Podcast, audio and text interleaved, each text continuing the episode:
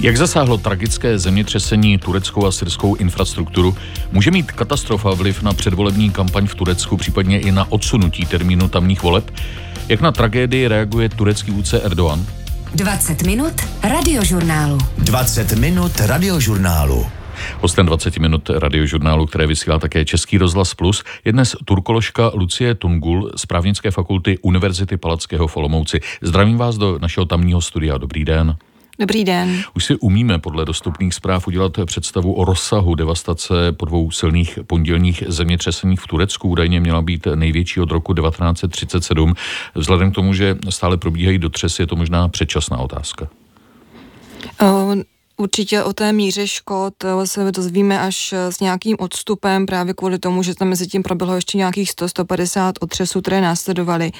Rozhodně to je ale pravděpodobně úplně největší zemětřesení v té dané oblasti, ona totiž není tím klasickým místem. Tam ono to Turecko samotné, což tam se teďka samozřejmě hodně píše, vysvětlení celé té situace vlastně leží na pomezí tektonických desek, které se neustále pohybují, takže zem, tam jsou zemětřesení velmi častá, ale v téhleté dané oblasti, v takovéto síle, buď jsme ho ještě nezažili v době, co se tedy nějakým způsobem zaznamenávají otřesy vůbec, nebo se to může srovnat s událostí počátku devatenáctého století, během kterého tedy také zemřeli tehdy desetitisíce lidí a ty otřesy potom pokračovaly ještě dalšího půl roku. Takže rozhodně t- není teďka ještě možné říci, do jaké míry e, ty škody vlastně budou, e, budou vysoké. Jak velkou část země neštěstí zasáhlo?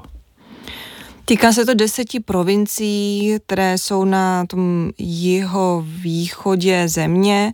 Těm úplně, to úplně nejjižnější je provincie Hatay, to je vlastně to sporné území uh, mezi Sýrií uh, a, a Tureckem, nicméně to součást Turecké republiky.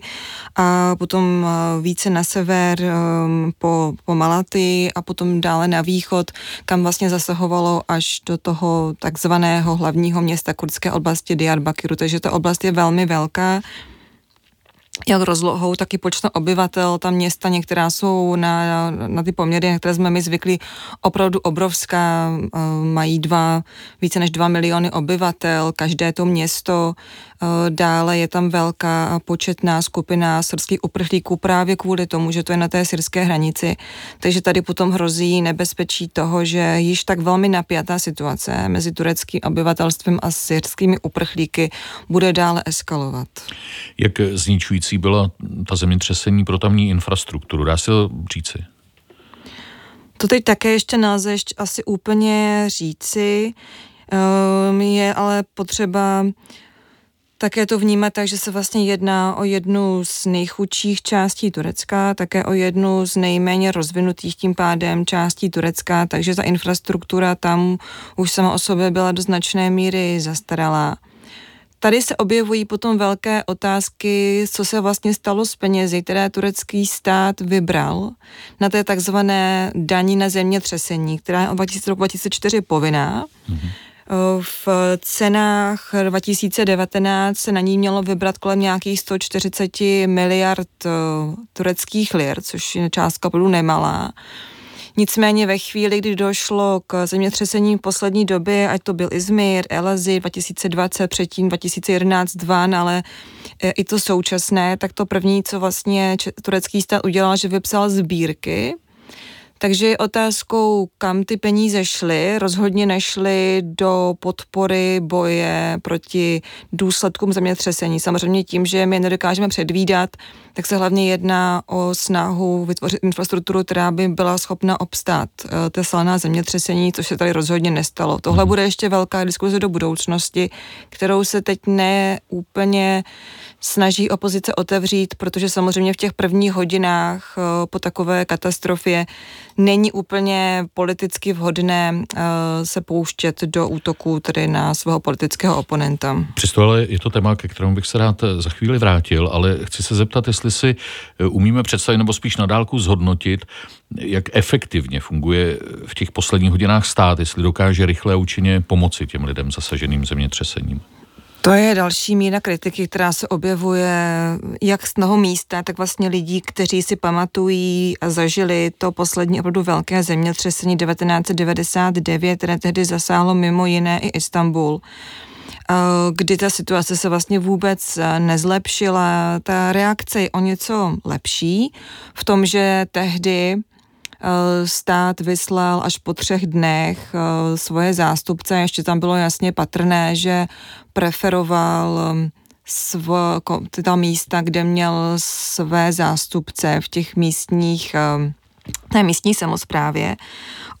Tehdy to byl jeden z důvodů, proč ta vláda padla, takže tady se rozhodně poučili v tom, že reagovali rychleji, ale až do tohoto zemětřesení bylo typické, že pro ta větší zemětřesení v Turecku se tam do dvou dnů objevil jeden, dva ministři, stoupili se tam na nějaké ty trosky, vyfotili se a tím jakoby měli ukázat, že jim na tom záleží. Tahle reakce i kvůli tomu, že to je výrazně silnější zemětřesení, byla lepší, ale když se podíváme na to, jak jsou ti lidé připraveni, jak jsou, ty, jak jsou řešeny budovy, vůbec celá infrastruktura, je otázkou, co vlastně uh, AFET, což je tedy ta státní agentura, která má pomáhat v těchto případech, uh, nedokáže dostatečně mobilizovat. Rozhodně pozitivní je, že tentokrát se Erdoğan nebrání pomoci ze zahraničí, jako tomu bývalo dřív, ale také to vlastně ukazuje to zoufalství toho státu, že vlastně okamžitě, bez zaváhání, tu pomoc přijal, které se dříve bránil. A jak je to tady s tou pomocí zvnějšku? Pomáhají všechny země bez rozdílu, včetně například i tradičního nepřítele Řecka? Určitě, to vlastně bylo, je to v roce devatenáct set devadesát devět, kdy to zasáhlo jak Řecko, tak Turecko. Ty země tehdy měly stejně jako teď velmi napjaté vztahy a zemětřesení je po dalších, ty důsledky potom je v těch dalších deseti letech velmi zblížily právě kvůli tomu, že tím vlastně bylo tedy zasažené i Řecko. Rozhodně Řecko vlastně má podobný problém jako Turecko s tím, kde leží a jak často ta zemětřesení tam jsou, případně kdy je vystaveno i jiným přírodním katastrofám. Takže um, asi hodně patrné to bylo třeba i na reakci Izraele, který taky okamžitě poslal pomoc. Takže v tomhletom ohledu um, není na to nějak patrné, že by uh, kterékoliv země, které mají nějaký politický problém uh, s Tureckem, se nějak bránili mu pomoci, nebo že naopak Turecko by tu pomoc od ní nechtělo přijmout, protože ty škody jsou obrovské a ty lidské ztráty jsou nedozírné. Turecko také kontroluje území severní Sýrie. Jak se turecké úřady chovají tam? Poskytují pomoc obětem bez problémů? V téhleté chvíli, pokud se tam vůbec dostanou, tak určitě to počasí logicky komplikaci, situaci komplikuje. Ono to také není obvyklé. Teďka zrovna, stejně jako nás zasáhla tady ta vlna mrazů, tak stejně tak zasáhla i Turecko, kde ty teploty jsou výrazně nižší, než je tomu obvyklé. Tady je také potřeba říci, že ten region na to není úplně připraven, tam jako dochází k tomu, že ty teploty klesnou, ale rozhodně to není součást každodenního života. Tuto situaci výrazně komplikuje zase i to, že v té severní Sýrii proti Turecku je infrastruktura ještě výrazně více poškozená právě tou dlouhotrvající občanskou válkou, tak uh, to dále komplikuje.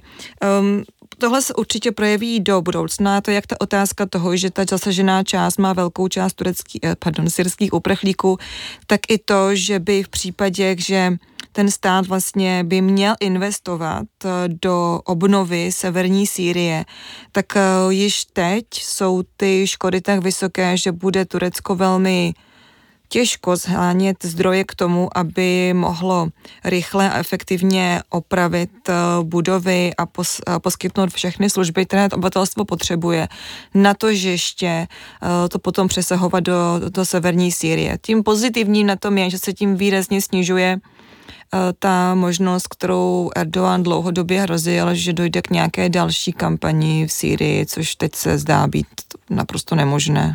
Mně jde teď o, o tu aktuálně akutní pomoc. Část severní Sýrie je pod kurdskou kontrolou. Turecko hledí na Kurdy s podezřením, pokud tedy ne otevřeným nepřátelstvím. Nebudou Turci blokovat pomoc směřující na syrské území ovládané Kurdy?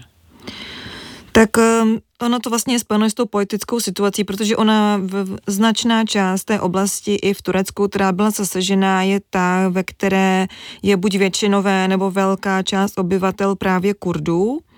A Turecko, navzdory tomu, jaké jsou vztahy tedy se, se, s Kurdskou, se Kurdy v severní Sýrii, tak neočekávám a není to ani jakoby historicky ničím by to bylo podložené, že by odmítlo těm lidem pomoci. Zase ale, no totiž těch nastávajících volbách je také samozřejmě otázkou, kdy ty volby vůbec budou, ale ten kurdský hlas bude naprosto rozhodující a to jak pro opozici, tak pro Erdoğana.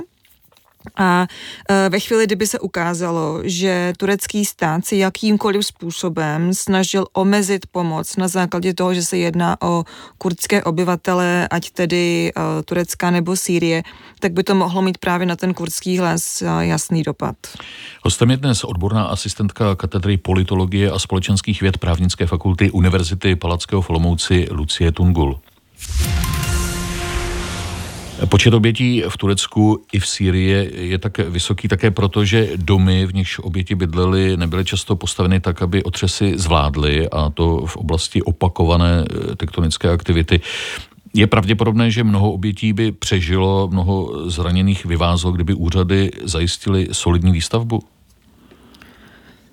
Tak při téhleté síle zemětřesení, aby ty škody byly i v takovém případě pravděpodobně velmi vysoké, nicméně ty oběti by mohly být výrazně nižší. Tady totiž nejde jenom o to, že ty domy jsou často postavené opravdu nekvalitně, že se různými způsoby obcházela nařízení, která byla těch posledních dvacet let po potom velkém zemětřesení devatenáct devadesát devět platná, kdy už měly být opravdu striktnější v tom, um, jak ty domy nové budou stavěny. Tam byl celý program na to, že se vlastně ty domy mohou uh, strhnout a postavit nové, což stát do jisté míry uh, dotoval.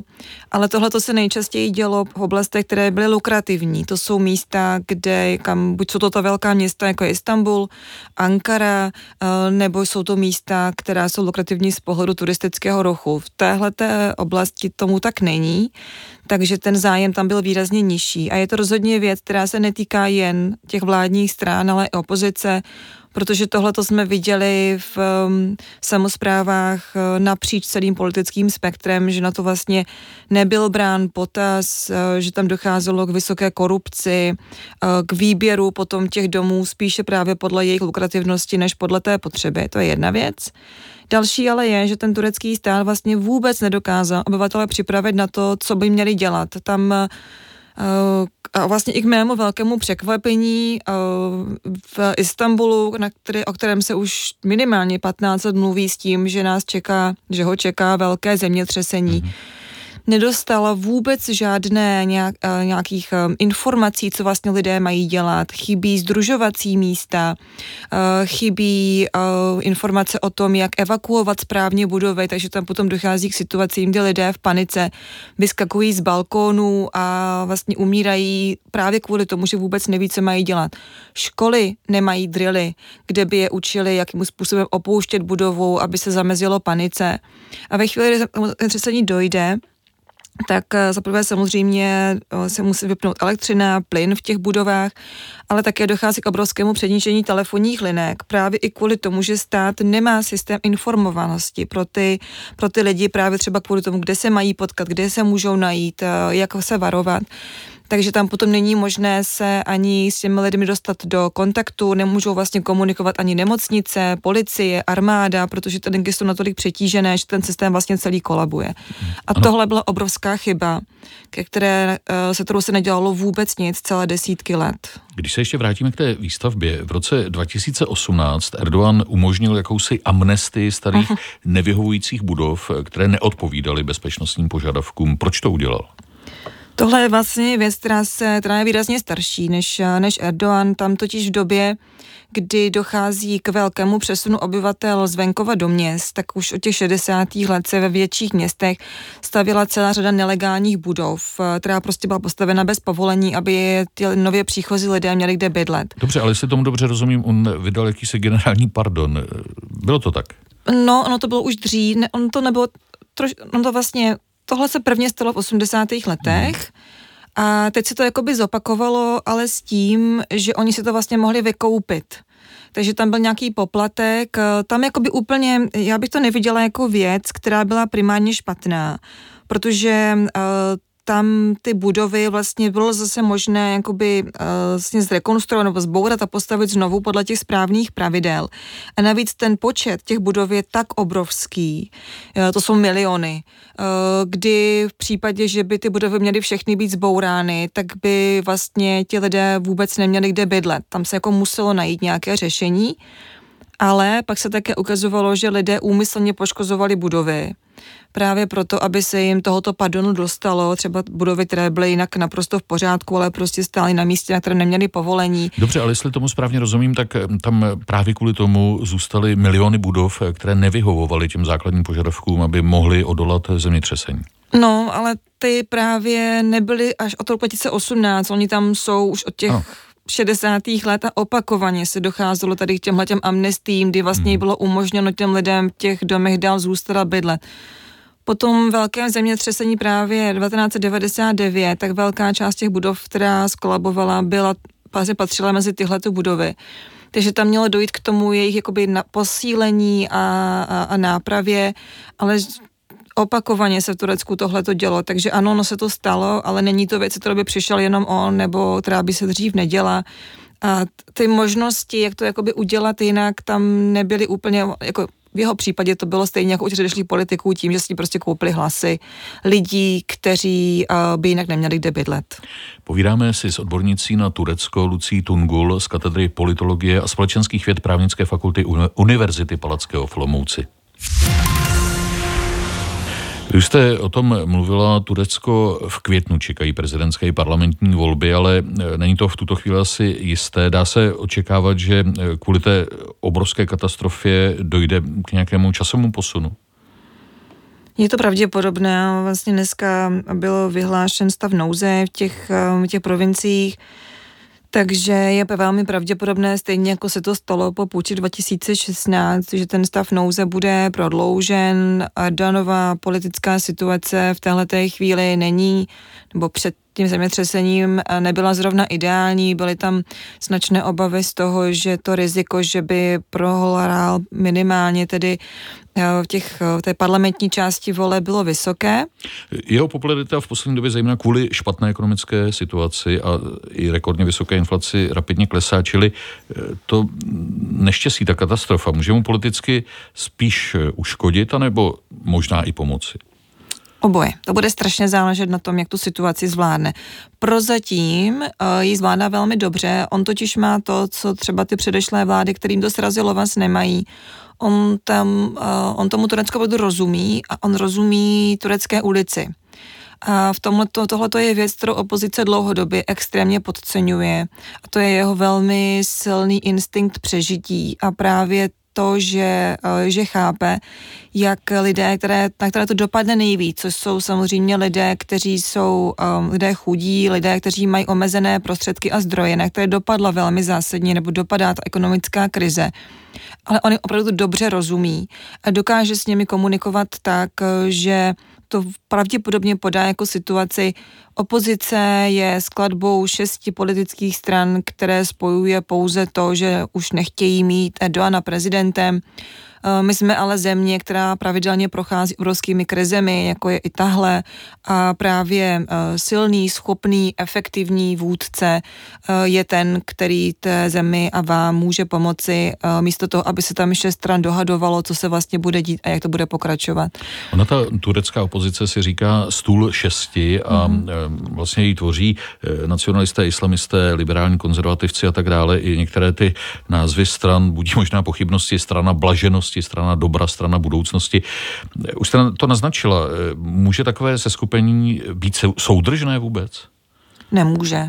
Nemůže a je to právě jakoby jejich hlavním cílem, který deklarovali, je to, že chtějí, aby tedy jejich kandidát, kterého ještě nejmenovali, vyhrál prezidentské volby a aby Turecko vrátil z prezidentského k parlamentnímu systému. A ve chvíli, kdy se jim tohleto podaří, tak se vlastně ta koalice jakoby rozpadne a potom se vrátí k parlamentní politice na už jakoby platformě, která bude zbližovat je více na, na straně programu. Je taková demokratizace vůbec, je po ní v současném Turecku převažující poptávka? Hmm. Po tom návratu k parlamentnímu systému? Uh, pravděpodobně je i u lidí, kteří volí Erdoğanovu stranu Erdoğana, protože ten systém, který, tak jak on nastavil, je problematický. Ukázala se celá řada chyb, který ten systém vytvořil za, tu, za těch posledních pět let, včetně těch velmi negativních ekonomických dopadů. Nicméně um, obyčejného, nebo to, co můžeme nazvat obyčejným voličem, toho samozřejmě nejvíce zajímá ekonomická situace, nějaká stabilita, a um, to, jestli to bude parlamentní nebo prezidentský systém, pro ně asi není až tak úplně určující. Nicméně pro tu opozici to velmi zásadní je a vlastně je schopná v případě, že se jí podaří získat alespoň část těch kurdských voličů, získat většinu k tomu, aby se k tomu parlamentnímu systému mohlo Turecko vrátit. A to je také důvod, proč volby tureckého prezidenta jsou označovány za asi nejdůležitější v letošním roce vlastně v rámci vůbec světa? Pravděpodobně ano, protože to může potom nastavit ten další směr, ale jako prozatím podle toho, jak ta opozice postupuje, vlastně dneska ten první telefonát, který s opozicí Erdoğan měl, nebyl z její nejsilnější strany, ale právě s tou stranou Dobra, s nacionalisty, kteří se odloučili od těch prokoaličních nacionalistů. Ono to také něco ukazuje v tom, kam vlastně Erdoğan bude směřovat a co se v rámci té aliance může stát v nastávajících dnech, i právě proto, že tam je ten zásah do těch kurdských oblastí. Takže tohle to bude velmi složitá uh, otázka. Já nejsem přesvědčena o tom, že si je opozice dostatečně vědomá toho, že musí prostě výrazně více pracovat na to, aby představila nějaký program. Ona totiž žádný program nemá. Ona nemá politický program, ona nemá ekonomický program, společenský program, nemá program na zahraniční politiku, právě protože se rozchází v tolika oblastech. Takže v té dané situaci, která teďka nastala, je bohužel stále více pravděpodobné, že se jim nepodaří najít dostatečně silnou základnu k tomu, aby mohli představit silného kandidáta, který by byl konkurentem Erdoğanovi. Turecko bez Erdoğana by mohlo být konstruktivnějším partnerem jak Evropské unie, tak NATO, ale jak jste naznačila, ta pravděpodobnost asi není velká, že k tomu dojde. Mohlo i nemusí, je to velmi těžké, protože my pořád nevíme vlastně, kdo bude tím kandidátem za, za opozici. A tím pádem vůbec nemůžeme říct, jakým směrem by Turecko mohl dále vést. Je to otázka, která je velmi komplikovaná a nelze přesně určit, vlastně jakým směrem by se vydali. My máme tendenci očekávat, že by to byl směr západní, protože oni se takto velmi často prezentují, ale jaká bude daná situace politická, ekonomická, zahraničně politická, od toho se vlastně potom bude odvíjet politika toho případného vítěze dál. Předpokládám, že hlavní aktéři kvůli tragickým následkům přírodní katastrofy předvolební kampaň přerušili, ale v jakém duchu se dosud nesla? Splnilo se očekávání, že Erdoğan bude hrát vabank, že se bude dál snažit společnost rozdělovat? Určitě a rozhodně k tomu, k tomu jasně směřovala, bude směřovat i dál, potom tedy co, co opadne tak, takové to smíře, smíření v těch několika dnech a týdnech následujících po této katastrofě. Je to vlastně jeho tradiční nástroj, politický nástroj rozdělovat, polarizovat, fragmentovat tu společnost. On to umí velmi dobře, ta společnost ale sama je k tomu vlastně takto nastavená, takže to není o tom, že on by to přímo vytvářel, on vlastně jenom jede na té vlně, kterou uh, připravilo Turecko už ty předešlé vlády a vůbec uh, desetiletí jeho historie. Takže tohle to bude velmi důležité.